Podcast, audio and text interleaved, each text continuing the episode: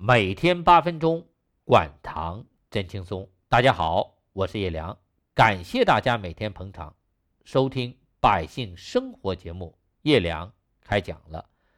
今天我想和大家分享的话题是如何管好血糖。要知道，自从人类发现了糖尿病这个疾病后，我们一直都想办法治疗它。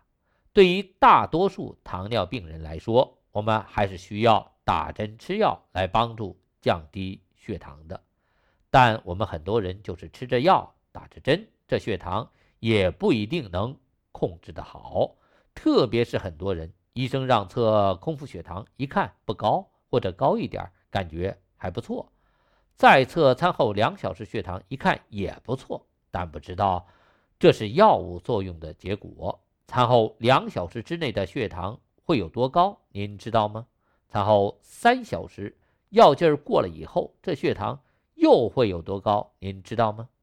我上期说的那个做收藏节目的朋友，青铜器鉴定专家，他家里人第一次和我发微信联系的时候，说他吃着降糖药，血糖控制的还可以。他今年五十三岁，天天做节目，很累也很忙，主要在外面吃饭。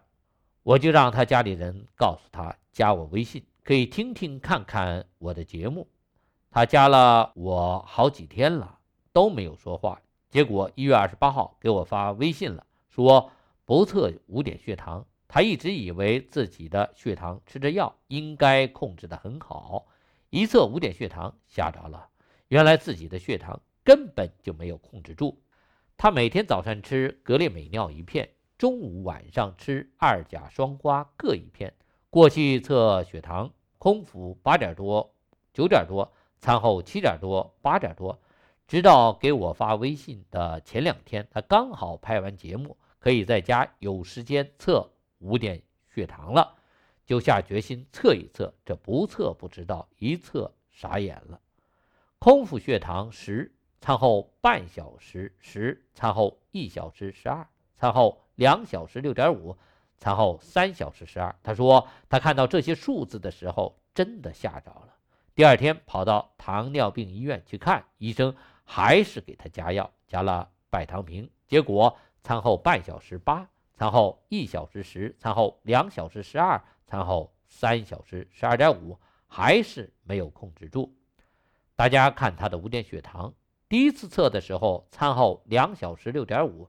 要说也不错呀，可餐后三小时，腾的一下子又窜到十二以上去了，说明什么？药物浓度高的时候血糖低，药物浓度一低，药劲儿过了，这血糖就压不住了。所以我建议他先试试管糖食疗汤。他说他没有时间自己配，就让我们给他邮寄现配好的管糖食疗汤料。我就让助理安排了。我告诉他，先喝上管糖食疗汤，看看能不能降低五点血糖。他问要不要停降糖药，我说千万别停。他问为什么，我反问为啥要停药？我们对付糖尿病不能就用一种武器，这就和打仗一样，您不能只有步兵吧，还得有坦克、有飞机、有大炮、有海军、有导弹。这仗打着才能有胜算。我们治疗糖尿病不是为了要停药，是为了要控制好血糖。只要血糖能平稳的控制好、精准的控制好，有效的方法都要用。因为是朋友，我就告诉他，我还有很多方法可以帮助他。如果他是因为长期吃饭吃得太好，吃的食物很好吸收，那管糖食疗汤他吃上。就能帮助他恢复胰岛功能，但他还有可能因为长期在外吃饭，饭店的特殊加工方法让他的食物中缺乏了有机铬，那他就需要吃含有机铬的肉桂呀、苦瓜粉呀这类特殊的糖耐量因子需要的营养微量元素。如果他是因为工作紧张，特别是拍摄节目，我知道这个活儿。又苦又累，还特别耗时间，容易气血不足，这就需要用中药调理。我就有的时候给气血双虚的糖尿病朋友介绍气血双补茶，这是个代茶饮。像他这样的朋友，如果经常到外面喝管糖食疗汤不方便，可以喝气血双补茶做代茶饮。这个方子可以作为胰岛功能测试用，你只需要到好的药店去开五副药，每天用药锅煮一副，然后连汤带药放到保温壶里，每次倒出来当茶水一样的喝。水喝完了，加开水再泡，喝一天。到了晚上再把药渣子都嚼了咽下去，别倒掉。估计很多人不喜欢嚼黄芪，难嚼，没事儿。当年没有降糖药的时候，就是靠黄芪，中医大夫救了民国著名学者胡适先生。但用中药讲究个辩证，如果你整天养尊处优的，没有气血双虚，这方子的效果不一定好。